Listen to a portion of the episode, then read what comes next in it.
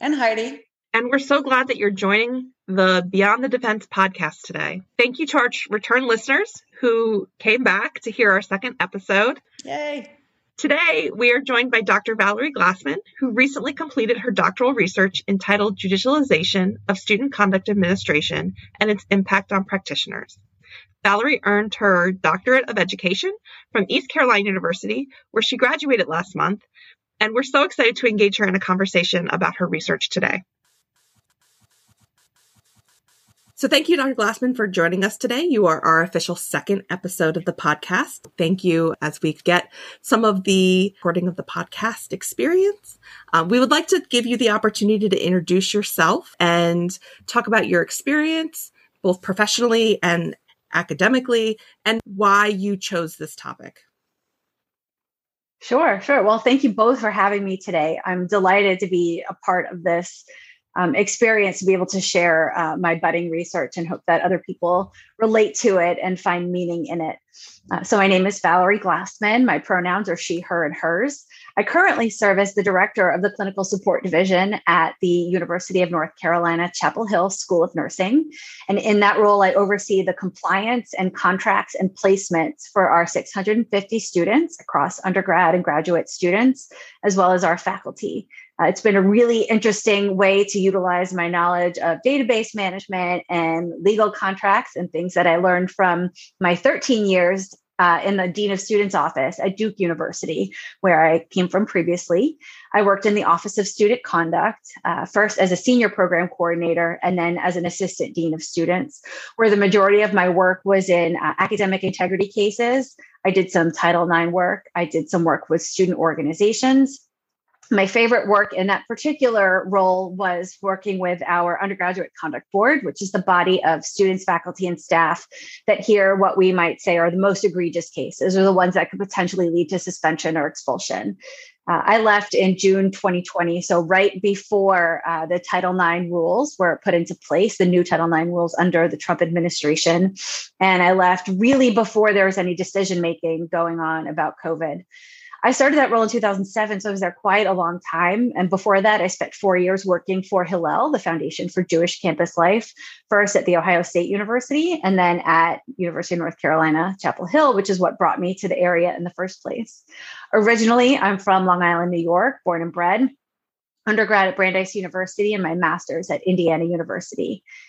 I got into this research because of my work. It was fascinating to me uh, to see how over time the folks who did this kind of work were significantly impacted by what was happening around us, specifically my supervisor, who I have a really wonderful relationship with still. I saw him go through real personal and emotional changes as a result of many different factors that I call in my research the judicialization of this practice. And by judicialization, what I mean is to say that there's increasing legislation over the way that we navigate our work. Uh, well, Title IX is a very good example of that. Clery Act is another example of that, plus all of the case law that has informed the work that we do. I also mean uh, the public scrutiny, right? So as students turn ever more to attorneys, they put their universities and the disciplinary process in a spotlight. And that gets highlighted by the media. And our work can be um, sort of tempered through this lens of the mass media, right? They tend to dis- uh, misinterpret the work that we do. And finally, the use of students' attorneys in the disciplinary process. Most of us, when coming up through our training, either in our master's program or maybe we've gone to Gehring Institute, we've done some training with ASCA there's really nothing that prepares us for the moment of litigation or the moment of talking to an attorney. Most of us are expecting to work with students directly. So when an attorney comes into the process, it can have a real significant impact on both the way that we interact with a student. It can impact the decisions that we make for that student and uh, overall, it sort of transformed the discipline of student conduct itself. We also uh, can be influenced by senior leadership, right? Who might have a say or a stake in a particular outcome of a case if it's a, a large student organization, if there are alumni involved, if there's a student of high profile on campus. So all of this really got me to thinking, you know, how does this impact us as human beings, right? On a, on a very basic level. And uh, that's where i started my research is you know what, what does it mean to be a student conduct practitioner in this day and age? And so you took this topic of the phenomenon of judicialization uh, in student conduct and decided to conduct a mixed methods action research study, essentially earning your doctorate two or three times in the process. Uh, tell us a little bit more about your methodology and, and some of the key uh, aspects of it in, in your dissertation. Sure, Heidi. I can't remember the day that I stumbled upon the work of Dr. Sara, Charles, but that was completely eye opening to me. I don't remember what I was Googling. I don't remember how I got through Google Scholar. But in the early 80s and throughout the 80s, Dr. Charles, who was, I believe, a psychiatrist, he was a mental health practitioner, um, an MD, wrote a series of articles about physicians who had been litigated against or the threat of litigation.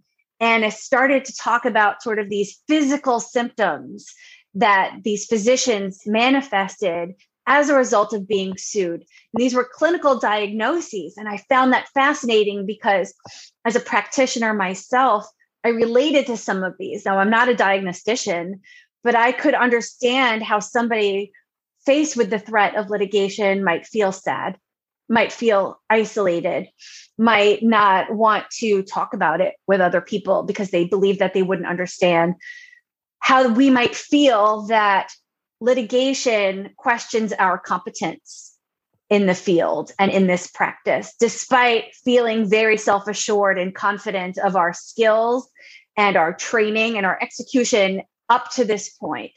And the reason where I went with mixed methods is because Sara Charles had done several mixed method studies. And as I evaluated the literature over the last 40 years. There were several studies that worked on surveys alone and there were several studies that were based in qualitative methods with interviews. And I thought, well, I feel like I could do this too, right? Student conduct is a decently sized profession. We think that there's probably a student conduct professional, at least one in every college campus, but it's not so big a community. And I felt that I could make a real impact in examining what I believed to be a phenomenon that was at least national, particularly in light of all of the you know American laws and legislation and case law that had impacted our work. So it was pretty easy for me to decide right away to do both a quantitative study using a survey that I developed and then uh, follow up with questions for just a select group of participants who express interest in doing so. I, w- I want to say, you know, you had this sort of action research component. Can you tell us a little bit more about what that looked like for you in this work? Yeah, so I used an action research model because it would give me the opportunity to implement the results as they saw coming. I'm, I'm still conducting this research despite the fact that the dissertation is over. So we use action research because we can um, see the results and make immediate effect in the community that we're studying. And because I'm a part of that community, I'm not a student conduct practitioner anymore, but I'm still highly involved in ASCA. And I still believe that judicialization is having real impacts on the folks around the country who do this work. And so I can use the results from the action research, from the studies, just the data collection itself to implement interventions that I believe are going to help people in the future. And so I started looking at, well, what did Sara Charles do? Again, I keep going back to her. Uh, there's a number of interventions and workshops and processes and trainings that we can do to sort of alleviate these impacts or at least be prepared for what's coming. One of the things that I learned in my research is that if you know what's coming, you're not as scared of it right if you know it's coming down the pipeline i don't think every anybody's ever prepared for the moment where they're handed their first subpoena i don't know that any of us are really prepared for the moment where a parent says, Well, I need to call my lawyer on this because I'm not talking to you. My student is not talking to you either. We don't know how to deal with that. So I feel as though if we are better pre- trained, if we are better prepared, and if our professional association or other sort of scholarly practitioners are able to share this information and this knowledge through training and workshops, we're going to be better positioned to deal with the realities of the profession as it evolves over the next several years because I don't think lawsuits and lawyers and litigation are going away. And so, one of the things that came out of all of this is that um, peer support workshops seem to be uh, very well accepted and perceived by physicians, and not just physicians. There's some studies about nurses, nurse practitioners, as well as other medical practitioners who aren't necessarily um, you know seeing patients on a daily basis. But the idea of having someone to talk to about the feelings, knowing that there's something else that we're going through, we can talk with one another. Almost every one of my interview participants said, it feels so good just to talk about this with you. I know you're collecting data, but to get it off my chest, I know that you understand, Valerie. I know that you have a sense of what it is. And it doesn't matter whether you're in a community college, it doesn't matter whether you're a private or a public institution. Everybody seems to be going through this thing where they feel like they're isolated and they're not right i think it just needs to be brought to the table and that's really what i hope to do in the future is to lay it out there and provide forums and spaces um, you know that's how i found you and how i found this podcast is through a facebook group and a facebook post right?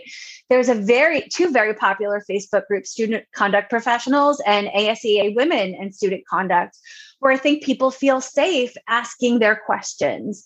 And I think that we can be even more so intimate and vulnerable and share our sensitive information when we have small private focus groups and small discussions. And that's what I'm hoping to do in the future is work on a pilot test group to have a bunch of student conduct professionals where we can do training not just about talking about our feelings, but really learning about risk management and managing our communication and um, also using some of the theoretical frameworks from my paper to really sort of um, navigate the events of litigation and use our own personal experiences to better manage that in the future. One of the things that really you had just talked about was, you know, if you know it's coming, you can prepare.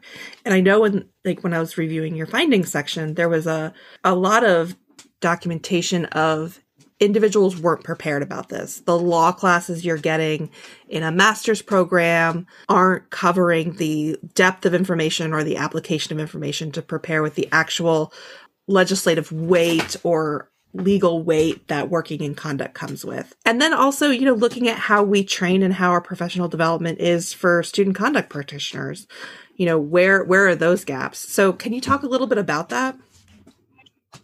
Yeah, I mean, I appreciate that we are sort of in a profession where we are well rounded, right? We are almost getting like a liberal arts education for student affairs practitioners, for student conduct practitioners. So many of us, not all of us, some of us are social workers, some of us come with divinity degrees, some of us come with other masters. Most of us have masters, and that's from the CAS standards that say that folks who are practicing student conduct should have at least a master's degree. But knowledge of the law is a fundamental expectation and a competency from the ACPA and NASPA competencies, right? Law, policy, and governance. I've just been uh, reviewing this in the last week. So they want us to have a good understanding of, you know, what is the history that has shaped why we have student conduct systems today, right? Where do these come from? And why are they so important? The competencies are also slowly bringing in equity practices as well right? So we start to think more about how our current structures of student conduct and discipline and policies on campus may be rooted in structural oppression and hierarchy. And as we move towards more restorative practices as well we can bro- break this down. That's a whole other dissertation that i'm going to write in a couple of years but you know we, are expected to come with some fundamental knowledge right? How did we get to where we are? Why do we have due process? Why do we have fundamental fairness right? Why should we offer an appeal process? In title ix cases why should we offer both parties an appeal? So we're expected to come with an understanding and the advanced competencies say you know you should be able to contextualize that right? I went through all the acpa and naspa competencies again just this week and realized there's nothing in here that says, oh, and you should also have a knowledge of what it's like to go through a lawsuit, right? There's no um, sort of emotional regulation training, if you will. And I think for me, and I think for the folks who I've observed, um, dealing with litigation or subpoena or attorneys is that it needs to be a fundamental part of a student conduct practitioner's onboarding. You need to know what's coming, especially in the climate of your particular institution, right? If you're at elite institution, if you're at a wealthy institution, chances are that students are more likely to engage in or threaten litigation. I'm, I'm making a blanket statement, um, and I don't really have a lot of literature to back that up, but I think that common understanding would have everyone agree that the more wealthy or privileged an institution is, the more wealthy or privileged its students are. Again, I realize that there are a spectrum of students on a socioeconomic spectrum who are at each institution, but I think that can be generalized. So I wanted to think about what what are the tools that we need as practitioners that we can teach ourselves? Like what can be learned in order for us to be able to better manage this event, right? Like the impact of this adverse event. In physici- physicians world, they call it adverse events, right? Litigation is but one of them. Another adverse event for a, a doctor could be, you know, a patient death or, you know, permanent injury or something like that. So they're dealing with things like this too. And so what I read in the literature and what really strikes me as, as fascinating and teachable is this thing called appraisal theory. And uh, there's a very interesting pop culture, pop science book out now called Burnout um, by I think it's Nagoski and Nagoski. And um, they also talk about appraisal as sort of this skill that we can teach ourselves to be able to better manage adverse events that happen to us. And it basically, in a nutshell, what appraisal theory says is we're going to take a look at the event in front of us, right? What is happening to me right now? I'm on a podcast. Okay. This is the first time I'm on a podcast. It's a little scary. Okay. But I have some tools in my arsenal that's going to help me figure out how I'm going to manage or navigate the nerves and the anxiety. Well, what tools do I have in my arsenal? I'm a performer. I loved acting as a kid, right? I love getting it up and making a public speech. I don't mind training. I don't mind doing workshops. That is where I feel my skill set is. So I think about the tools in my belt and I think about the event. And I also realize being on a podcast is probably not the worst thing that ever is going to happen to me. I have now um, not just do I have the hammer, but I know how to use the hammer efficiently, right? So I can pull out my public speaking skills, I can pull out my acting skills, and sort of the patter that you and I had before this podcast was starting to be recorded made me feel more comfortable. And that's really what appraisal theory is, is thinking about what tools do I have? How have I managed similar situations in the past? And how am I going to use it to get through?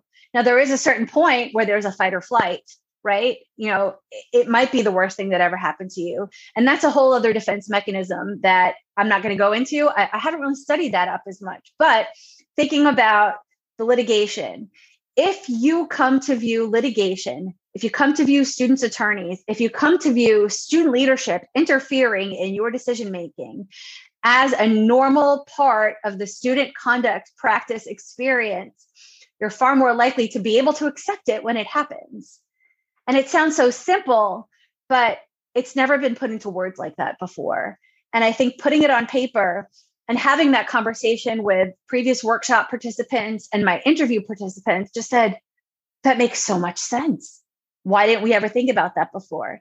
And sort of grounding it in the literature of the physicians and the doctors who are using appraisal theory in the same way really sort of solidifies it. And why? Because we are all people who care about the others that we work with. We're very sensitive. The stakes are incredibly high. For doctors, and I think for student conduct practitioners, um, there's a culture of perfectionism as well. And so when you bridge this gap, I mean, we're doing very different work, but sort of the um, the climate around what we do is actually pretty similar. No, definitely. And I've I've found working in medical education, like there are so many things that the health professions do as a whole and I'm like, why aren't we doing that in higher education or student affairs? It's it's really this huge area of networks and support mechanisms and that can be really be mined. So it's it's really exciting to see you kind of taking some of those frameworks and applying it to student conduct. And and one thing you had said was you talked about how like no one had written it down before, but it's so true because I think of when I was first starting out in the field of conduct, how you'd you'd have an experience with maybe a higher up and you'd reach out to like that mentor and you'd be like this happened, how do I deal with it? And they're like, "Well, this is going to happen a lot." and this is how you kind of start building that toolbox up. So you're right. I think that is it, there is an opportunity in the education that we structure for incoming practitioners as well as professional development to be definitely more targeted around that around those tools. So talk to us a little bit about your theoretical frameworks because you had four. um, I think we've definitely covered that your this dissertation is an overachiever dissertation, so which is to be applauded, not not said snarkily, definitely to be applauded. So why don't you kind of walk us through those and how you use them?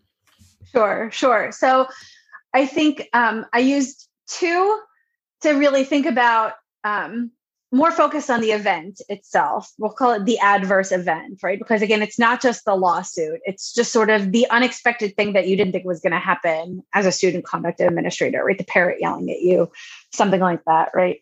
Um, so, two sort of focused on the event itself, and then two focused on the person. We already talked about appraisal theory. Appraisal theory focuses on the event and the person, right? Like, so um, one of the one of the resources calls it like the person environment interaction right? So um, it's a little bit more um, holistic in nature. There's another theory that i went with called Maddi's hardness hardiness theory. And Maddi was another psychological researcher and Maddi said this has nothing to do with the event itself. This is all innate inside of you but it can be taught and that was very key to me because if it can be taught you know it can be learned and then we can build up these three C's of hardiness. Hardiness is like that that stick to itiveness, that resilience. And what does that mean? It means, you know, I can I can take control of the situation. So the three C's are commitment, control, and challenge, right? And think about challenge like um, Sanford's challenge and support, right? You want to be just above your comfort level but you have the commitment and the control to be able to navigate the situation. And what Maddi said was that these three C's can be taught. And so it follows that if they can be taught, they can be learned.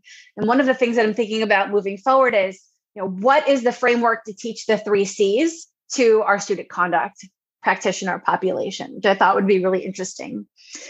Then the other two theories that I went with really focus on sort of the event itself, and they're they're um, centered on how do we navigate these events. So the first one that I used, um, which a lot of people may be familiar with, are Kubler Ross's stages of grief. Right? I think a lot of people are familiar with the five stages of grief, and the five stages of grief were originally developed to think about how do people deal after the loss of a loved one, right? So it was really the five stages of grief following a death. And I can't remember the author right now, but one of them really started to interpret the five stages of grief as this is also what happens to physicians after they're served with a lawsuit paper. And I found that fascinating because there's all of that in there. There's anger, there's grief, there's denial, there's acceptance, all in a similar cyclical pattern to the way that you might experience um, your emotions after a death uh, of a loved one, which just really brought to light so much um, understanding of the context of like sort of the emotional state of the student conduct practitioner because I've absolutely witnessed that in colleagues. I found that to be fascinating. And the fourth theory that I used was Caplan stages of crisis. And uh, this was also used in the medical literature. And what I was interested with the stages of crisis is that they're not necessarily linear, whereas Kubler Ross's uh, stages of grief are, are more linear than the phases of crisis by Caplan. And they also talk about searching your environment for tools to help you cope through it. And so I found all of these to be really interconnected. And after a while, my advisor and I just said, you know what, we're just going to toss all of them in because they all sort of make sense. And I was really glad that I did in the end because I think folks relate to theory in very different ways, right? As student conduct administrators, student affairs, we know theory, there isn't a one size fits all theory. So if you can relate to one or more of them, I think you'll also sort of um, dive into the sort of the meat of the of the practice and the lessons a little bit more. Valerie, think back to when you were in the midst of data collection and data analysis. What were some of the successes you felt through that process, that time period? And then what were some of the things that were challenging to you? So I will say that uh, one of the things that I was I felt successful at was that people responded. They wanted to take this survey. That said to me right off the bat that there was an interest in understanding this phenomenon of judicialization, which I never actually used the word judicialization in the survey because I sort of I didn't want to steer people in any direction and there was no formal use of that term as it pertained to our work. Right? So I kept it really open. I called it the concerns about litigation survey for student conduct professionals. And uh, I was really surprised to have over 400 partial or complete surveys. And uh, just to keep a nice round number, I, I cut it off at 350, which was great. And then over half of those folks were interested in participating in interviews. Now, if I had started any later, uh, I might not have had such such success. So I completed my interviews in January of 2020, right? And so we all know what happened in March. And um, in May, the final rule on Title IX was issued with only 100 days to implement it. And I'm fairly certain that I would not have had as much interest or availability of folks had I been any later in executing the data collection because uh, in March, everyone on campus was called to participate in COVID transition. And then in May, almost every student conduct administrator that I know was wrapped up in adapting our Title IX rules to fit the new final rule. So I feel very lucky that I was able to do all that data collection in just a couple of months. I was surprised that there were a good handful of folks who had JDs. Uh, that was interesting to me. Uh, and then I started to think, well, I've seen more and more student conduct director or associate director positions posted that are requiring a JD these days. So it makes you think a little bit more about what the expectations are for the job. The university, the institution seems to know that you really need a good law background in this. And JDs are probably more likely to be able to face litigation a lot smoother than folks who are trained in uh, education or social work. So that was really interesting to me. The respondents were practically two thirds female identified and one third identified as male. Um, there were only a handful, about 12, who identified as other. And when I ran those numbers statistic wise against uh, the other two genders, I found that uh, the effect size was far too small to be able to make any kind of conclusions. So that would be something interesting to explore in the future, right? So, how do people uh, beyond uh, female and male identifying experience this? Is there any different based on a gender identification? I, I don't know the answer. Uh, what I did find, um, and probably not shocking, was that women are far more impacted by judicialization overall, by the impacts of, of this phenomenon than men in all realms, but uh, most deeply felt in the realm of our personal lives one of the things that Dr. Charles did that later uh, researchers explored was not just how does this impact the work that you do in the office with the students, but how does it impact you as a person? This was something that really came out in the interviews uh, that they were so deeply moved in some way uh, by just the threat of or the sort of heightened atmosphere that's in the workplace there was a theme in the literature uh, in the findings that came out that uh, identified that there were a number of interviewees that said you know at the end of the day i can't watch law and order svu anymore. I really don't want to come home and be intimate with my partner because i'm hearing about all of this traumatic stuff in the workplace. And that it's it's it's really uh, it's sort of um, desensitized us to uh, sort of living fully in our personal lives. And that was that was really really interesting to me. Not surprised that many folks are seeing therapists and you know we're okay saying i'm seeing a therapist and a lot of it is because of the work that i do. I was also really interested to see that you know a lot of folks don't believe that it's their fault that they're being litigated against that that was fascinating to me and that connected back to the uh, literature from physicians as well right it's not my fault i i'm worried that i'm going to make a mistake but I don't believe that I will be sued because of the mistake that I make. I believe I'm going to be sued because of somebody else's mistake.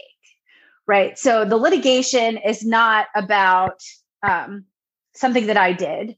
Litigation is an opportunity.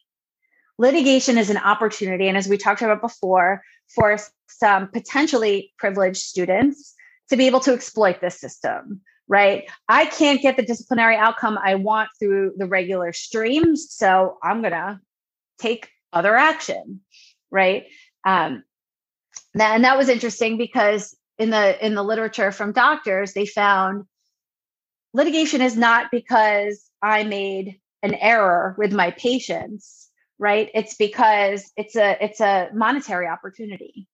And I, I, just found that really interesting. I don't know that students are really monetarily motivated. I'm certain some are.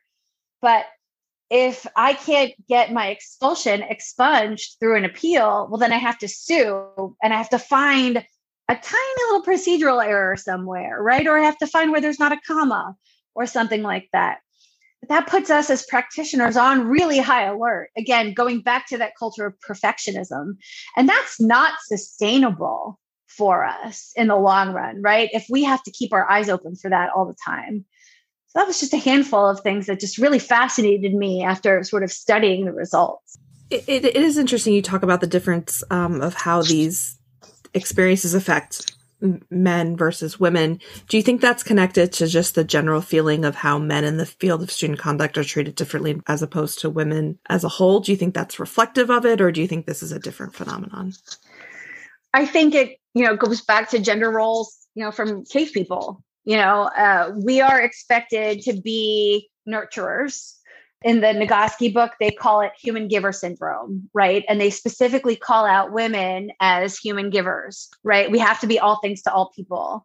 When you intersect that with the giving of nurturing in the conduct conversation, it's overwhelming. We don't take care of ourselves, right? We put ourselves last, or, you know, we're certainly not the first.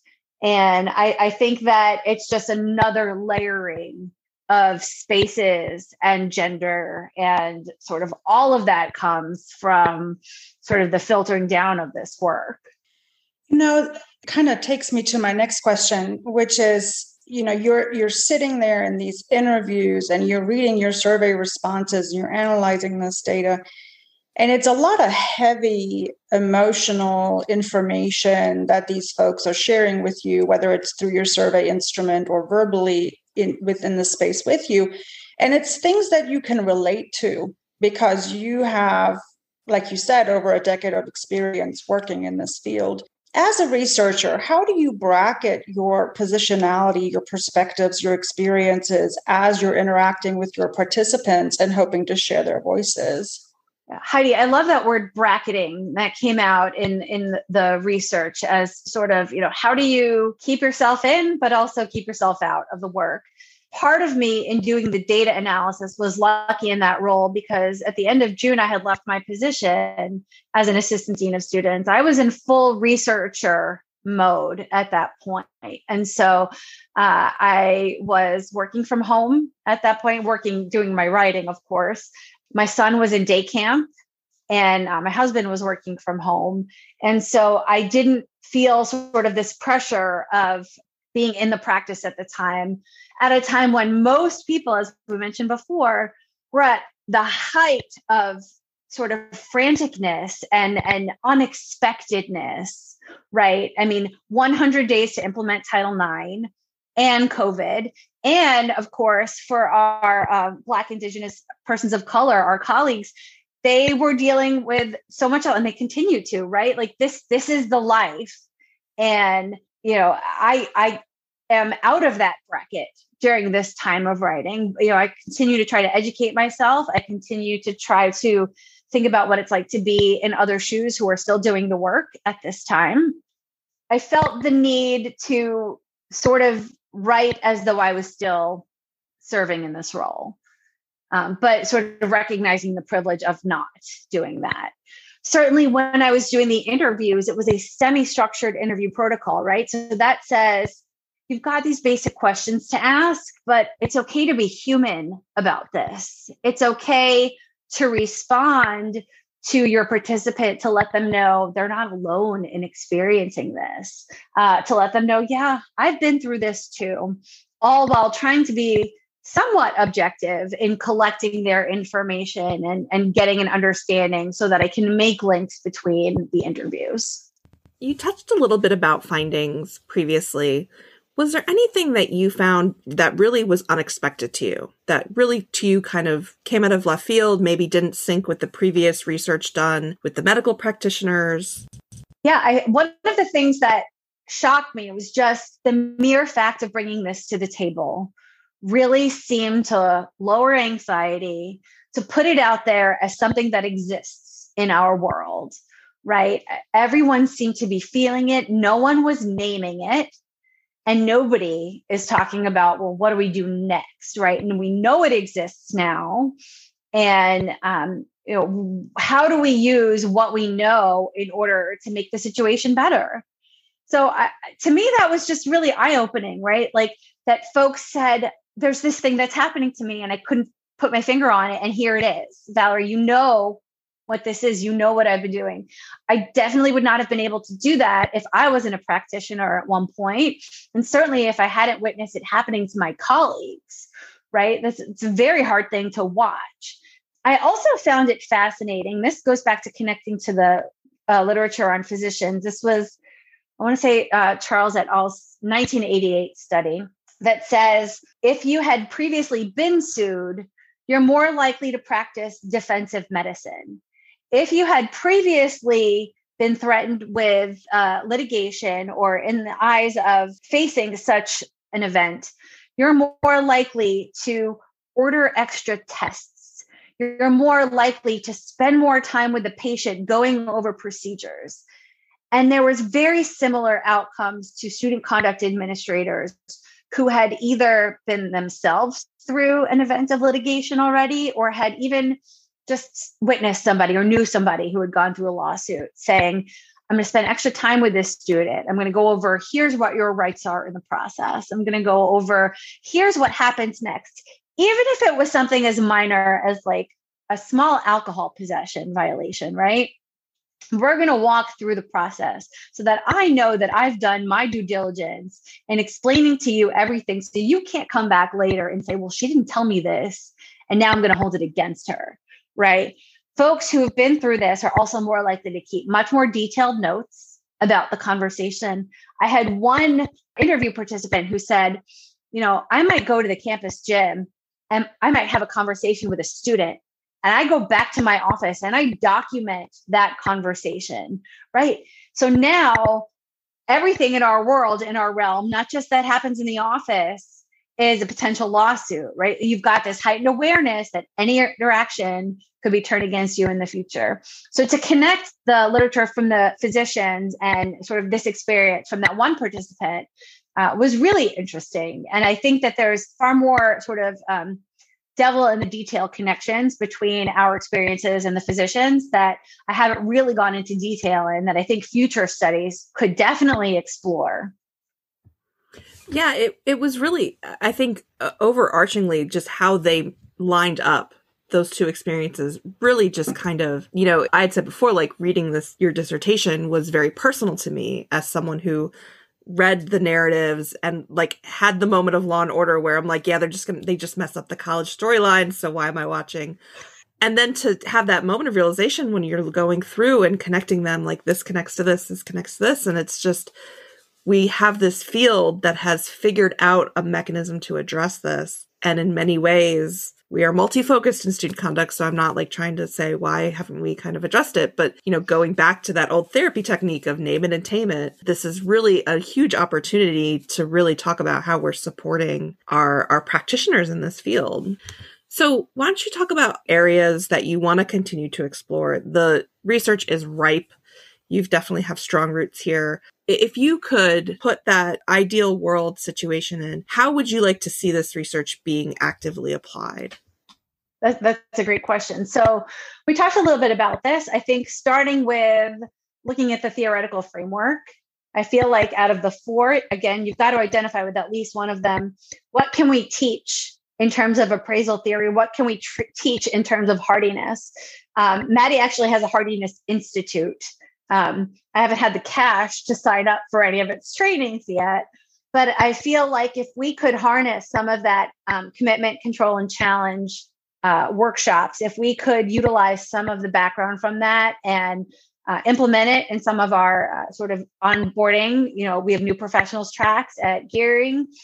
I think that that could be helpful, but I don't think it's just for new professionals, right? I mean, I was in the field 13 years, and to just know that there was this thing out there that I could use to help sort of regulate me psychologically through this work was was really great to know. I would love to be able to teach that on some level or these theories in some level to um, our colleagues. I did a pre-con at ASCA in 2020 when I had just finished data collection for this survey. So I, I don't remember if I had even looked at coding the interviews yet. And again, everybody found comfort in the numbers right? Uh, the women, it was overwhelmingly women in the workshop but knowing that women were far more statistically uh, significantly statistically impacted in their personal realms than men just gave you a sense of relief like i get it now every all the other women are feeling this too or the fact that you know having been in a lawsuit makes you more ready for the next lawsuit uh, i think that just sharing the data and that's also why i was so excited for this podcast itself was sharing the data gives you comfort because you know that you're not alone and I think that there's a sigh of relief when you hear that this thing, like we said before, this thing is happening and I'm a part of it, but it's normal, right? We're going to normalize the fact that it's okay not to feel okay when you're faced with uh, this, you know, any aspect of judicialization. The public scrutiny is a huge aspect of it that we haven't really covered yet. Is you know, campus newspapers they don't really get it right you know there's always some piece of it that's missing usually when it deals with a particular student's disciplinary case because we can't talk about it right ferpa dictates i can't tell you about heidi's disciplinary case i can't even tell you if heidi had a disciplinary case but heidi can go to uh, you know the daily planet and say oh you need to hear what dean glassman said to me in that conversation right I can't combat that. There's nothing I can say. The one thing that does make it better for the folks who are doing this work is having the senior level administrators on your side, right? So when this exact scenario happened to me, our dean of students, you know, goes back to the paper and says, "Look, we can't comment on individual cases, but I will tell you that I work very closely with the Office of Student Conduct. They are doing their work with integrity. They are following the process they offer students equitable opportunities to be heard you know and when you have that backing it's that reassurance that you need that sort of buffers you against the judicialization of of the practice right but it can be the opposite also right if you have somebody who's not going to be that public spokesman for you right and it can't be the director of your office because they are in it also. It's got to be someone at a high level who goes back to the media and says, We're not going to comment on individual cases, but I think you've got it wrong. I work with these folks. They're doing it. They don't, they're not out to get anybody, right? Nobody gets pleasure. Nobody gets a bonus because they expelled or suspended a student, right? That they are working in the best interest of the student. They are working in the best interest of our community, right? And I have full faith in them. So it's interesting to see how those two dynamics play out and either serve to boost your confidence and your competence or it can really knock you down no definitely definitely. And and that is like the hard the hard touch point right of even in like a local or national media the institution can't defend itself because we're our hands are tied. We have to say no comment. I can't i can't tell you how many times i've heard from people where they're like well the institution said no comment. Something must be wrong. And i'm like right. I'm like FERPA just as an idea are you thinking about consulting with this hopefully trademark registrations are getting filed soon because I think, you know, this is a huge opportunity to really kind of make your mark. Yeah, I, I appreciate that. I'm like I said before, I'm I'm working with a colleague on piloting some coaching circles, uh, and we're going to do it virtually because he is in Virginia. We think that now is the time and place and space to sort of call together our colleagues to talk about the state of the practice and use his coaching skills and my research and working on a very small group basis. We're probably talking about eight people and thinking about how can we selectively discuss uh, what's happening how can we offer these tools the three c's the appraisal theory the risk management the communication and um, sort of spread the word that we acknowledge that this thing is happening and we think that we can find ways to make it better for folks. Because i think you know it's another hot topic in student affairs on on linkedin and on facebook is the sustainability and the social justice of our work right? Uh, there's a huge branch of social justice called organizational justice that I uh, tap into a little bit in the dissertation, which basically says, you know, you're not going to stay at your job if you feel like it's unfair to you, right?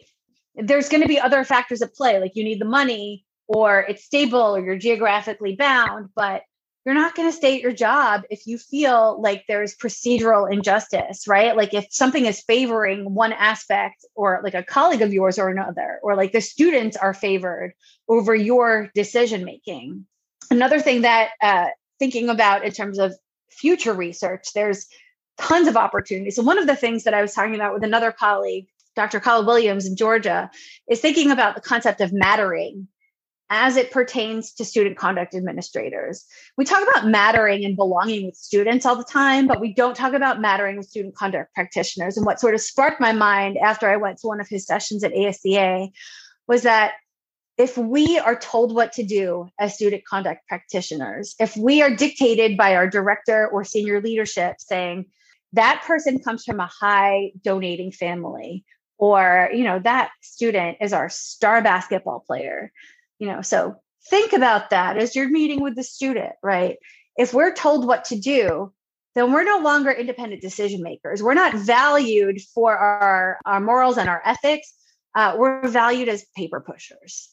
And that is a sucky feeling, right? So uh, Kyle and I are going to begin to explore, you know, what is what does this mean for us? Like, how do we sort of get out of that rut? How do we combat that?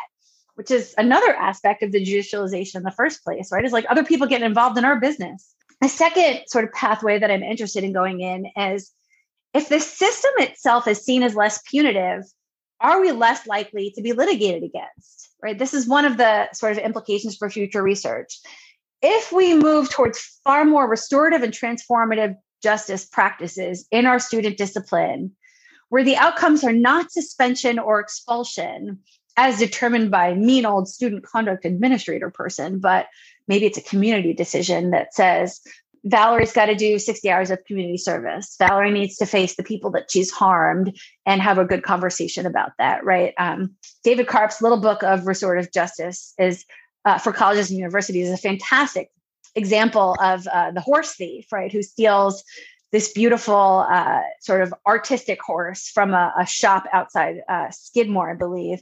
And instead of being suspended for theft, the shop owner and the student have an amazing conversation about why the student felt compelled to steal the horse in the first place and the damage and the potential harm that they could have made because the horse was sort of electrically rigged and the live wire could have harmed somebody.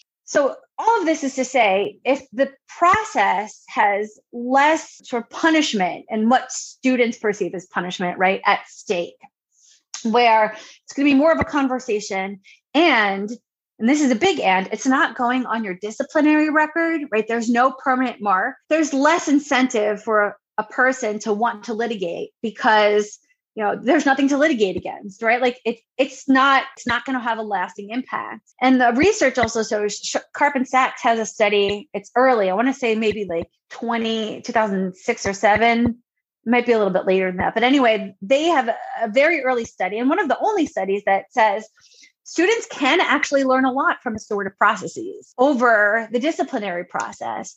So if you think about that are students far less likely to litigate when they're not going to be expelled or suspended, right? Does that improve the relationship with the student and the conduct office? Does that also improve the public image of the student conduct office? And then, as we talked about earlier, you know, just sort of having these peer support networks, right? The Facebook groups continue to grow.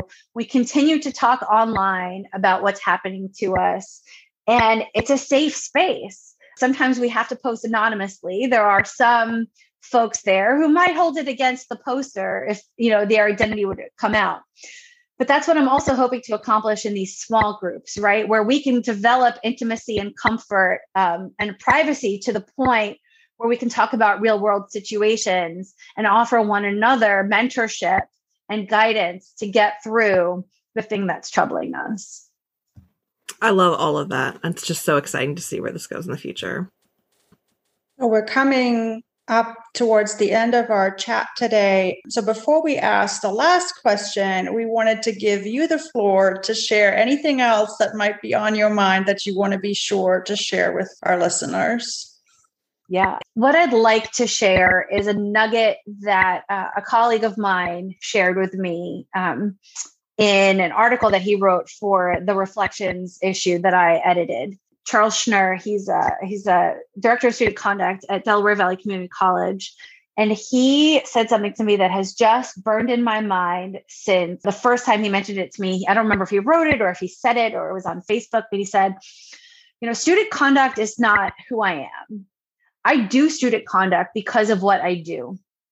And then a couple months later, there was an article in the New York Times that sort of really hit home. And uh, it said the same thing, right? Like what you do is not who you are. You do it because of you, who you are. And uh, I sort of had this identity loss because when I left the job in 2020, I was like, okay, if I'm not doing student conduct, what am I? Who am I? the work that I do today is so different from, you know, adjudicating or, you know, having conversations with students about choices that they make.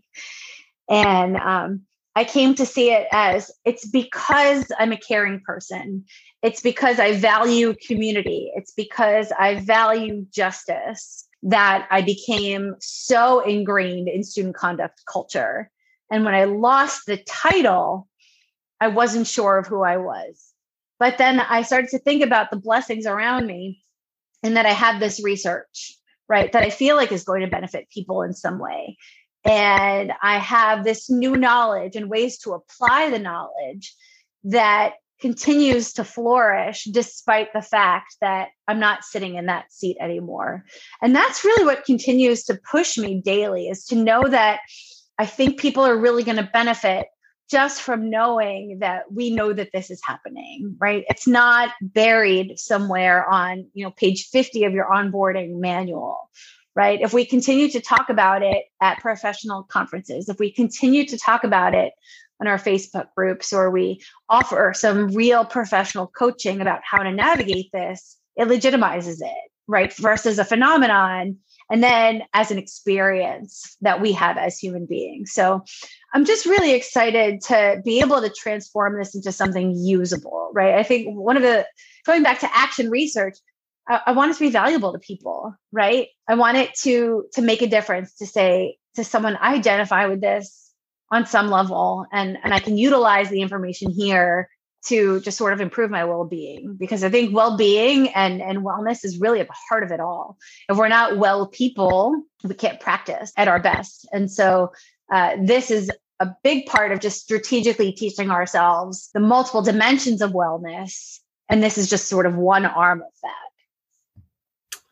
Wonderfully stated. Wonderfully stated. So, the last question that we like to end these conversations on is having successfully navigated the doctoral process, what pieces of advice or piece of advice do you have for individuals who are currently on their doctoral journey?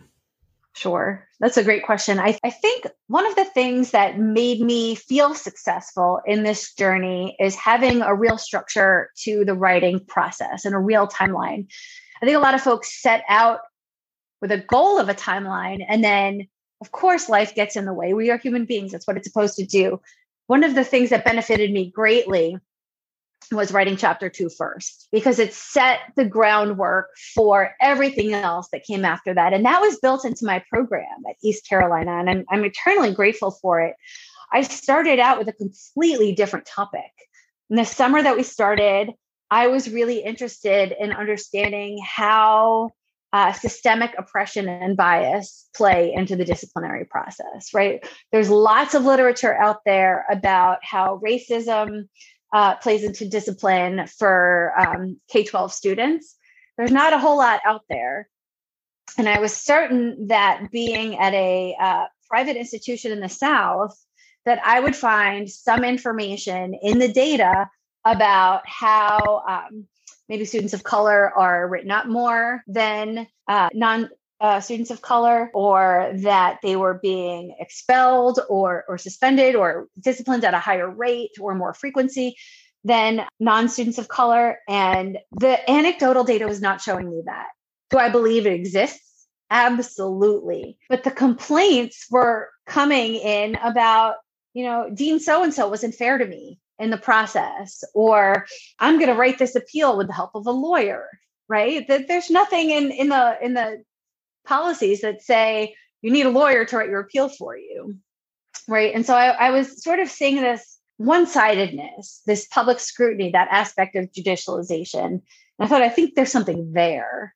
And that's sort of when i went down the physicians litigation rabbit hole and realized this this is a whole study in and of itself. And that's really what what powered me through. So once I got to that point, writing chapter two in the lit, lit review first was the best thing. And one of my instructors, Dr. Heidi Puckett, was teaching us uh, how to do a, a, selective document review. I don't remember what it was called exactly, but it was basically an Excel spreadsheet where you had the APA citation on one side in one cell. And then in the next cell, you just had like a two sentence summary of what this document provided you, right? And then you broke that out into sections. So for me, one was about um, case law, one was about federal legislation, one was about um, the critogenic harms, these law caused harms uh, on physicians. Uh, so that was another section. And then uh, Charles and subsequent research came into another section. So by the time I came to writing, I had the outline already done in this Excel document. So the lit review was easy peasy to write. And then came one and three. By the time you find that nugget in your lit review of the missing data, that gap in the literature, I think everything else flows from it.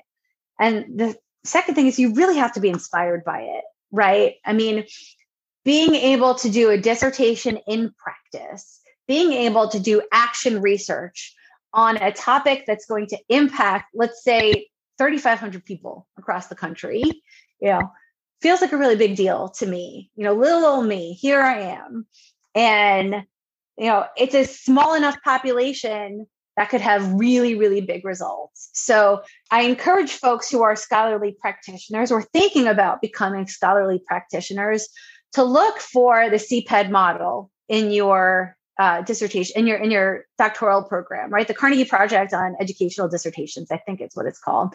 And you're going to find that your program is structured in such a way that you become the expert in your field right away. You have a lot to share. And it doesn't necessarily have to be with student affairs. It doesn't necessarily have to be with higher education. Um, CPED model applies like K through 20 and beyond. So I think that that is just the framework was right for me to be able to sort of insert myself into this work and jump in right away and I guess finally expect the unexpected, right? I I didn't know in in February that I wouldn't have a job in June, uh, and I certainly didn't know that there was going to be COVID, and uh, we didn't know that the final rule was going to come out, you know, pretty close to the end of the Trump administration. So you've got to plan in some extra time here and there. But the last thing I would say is, you know, find a dissertation coach or mentor or chair that is your you know, research soulmate. I was so, so lucky, and he knows this, and I tell him every day. My advisor, Dr. Travis Lewis at East Carolina, um, was probably the best thing to happen to me in this whole process. He supported me through ups and downs. He supported me through research. He supported me through life changes. And there is no way that this thing would have been done in the time that it did and in the quality that it is because of my advisor. And I'm eternally grateful to him for that. That's really wonderful. Uh, an entire podcast episode could be done on how wonderful Dr. Lewis is, definitely. But thank you so much for taking time out of your schedule to talk to us. Uh, speaking just for myself, I'm sure Heidi would agree. This has been very interesting and intriguing, and we're really both just excited to see where you go from here because I feel like I'm going to have some type of ad appear somewhere on an ASCA email about your consulting services, and I'm excited to see that. I appreciate that. Thank you. Thanks so much for joining us today. It's been fun. We say thank you again to our listeners, and please remember to subscribe to hear all future episodes of the Beyond the Defense podcast, where new episodes are released Fridays at 5 o'clock. Be sure to follow us on Facebook and Twitter to receive updates on upcoming episodes and to get more information about sharing your research.